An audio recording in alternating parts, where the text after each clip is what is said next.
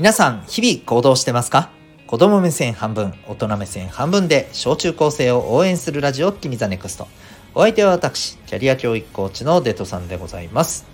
この放送では、成績、進路、目標、人間関係などを中心に、小中高生のあなたに役立つ日常のことから得られる学びを毎日お送りしております。今日はですね、えー、仕事ってまあどうやって成り立つんかねっていうことをちょっと改めて考えてみましょう的な、え、回でございます。まあ、皆さんはね、え、これから先社会に出て、え、もちろん仕事をしていくっていうことになるんですが、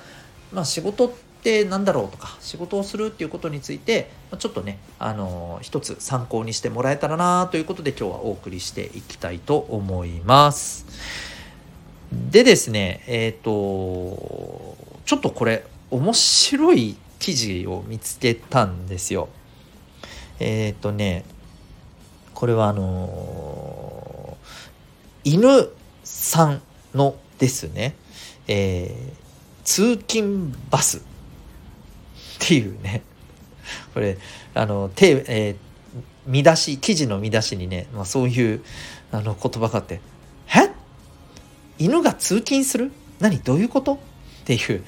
なんで犬が働くわけみたいな お仕事に行くわけみたいな、えー、そんなねちょっと疑問から あの興味からはい、えー、ちょっとこの記事を見てみたんですけど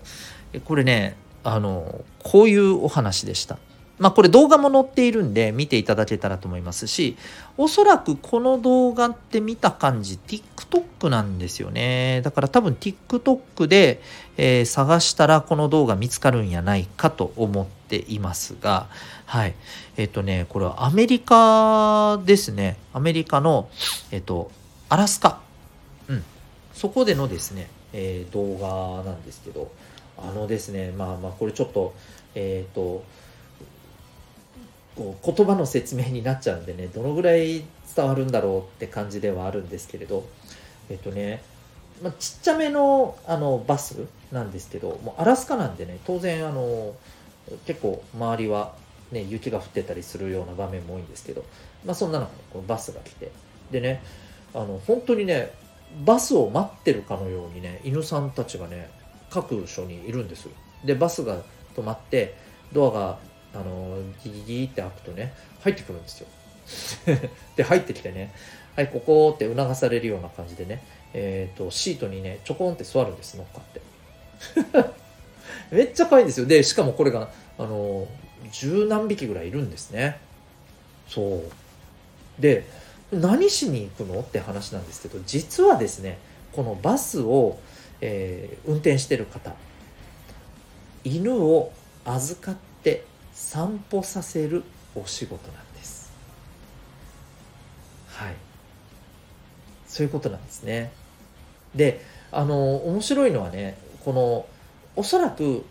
ごご夫婦でされてるんですけどおそらくご夫婦ともですねきっとあのこう犬さんを訓練させるような多分経験や技術を持ってると思うわけ。うん。わかるよねあのほら犬って例えば警察犬とかのさ訓練する場所っていうのがあるわけよね。うん、でそんなとこでいろいろねあのトレーニングを積んでさあの協力してね捜査活動にこう役立つようなさ能力を身につけるわけじゃないですか。でまあおそらくねそういう指導をしててなんかねきちんと言うことをねこう聞かせるんです。で「はいじゃあ走って」って言ったらみんなでワンワンワンワンって走ってったりねするんですけどこう自然の中にね連れて行ったりして、えー、しばらく遊ばせて「はいじゃあ移動するよ行くよ」って言ったらわーってみんなついてくるんですよ。言っとくけどこれあの全部あれですよ。えー、ロロねあのロロープ？ロロープじゃないな。あの首輪みたいにね。あのリードだ。リードを引いてみんなこう手綱を掴んでるのが違うからね。違うのよ。自由です。はい、首はつけてるよ確かにね、うん、だけどあの掴まれてて常にこうあの動けないとかじゃないんです。自由に走り回るんです。でもちゃんと言うこと聞くんですね。うん。そういうことをしてるんです。でこれを仕事にしてあのこのご夫婦はまあ収入を得てさね生活してるんだって。超楽しそうだわけ。まあ大変なところもあると思うよ。ある意味ね命をあの他人様の大事なね、まあ、ペペットというかあの特にアメリカとかああいうところだとあの犬のようなねペットってもう本当にあのペットっていうよりも家族の一員っていう感じだからさ大事な家族をお預かりしてさでちゃんと運動もさせて、えー、でちゃんとご飯もあげて、えー、でしかもほらこうやってねきちんと言うことを聞かせるみたいなある種こういうトレーニング的なこともさ教え込みながらさ散歩させるんですよ。面倒を見るんですよ。すごいよね。うん。でしかも超楽しそう。はい。なんかねあこんな仕事もいいよなって思いました。もちろんそんな技術ないからさ僕にはできませんけどあのね身につけて自分がそういうこと身につけられたらできると思うんだけどさまあまあ本当にねそういう技術あるんだったらあこういう仕事もいいなって思いましたよ。うん。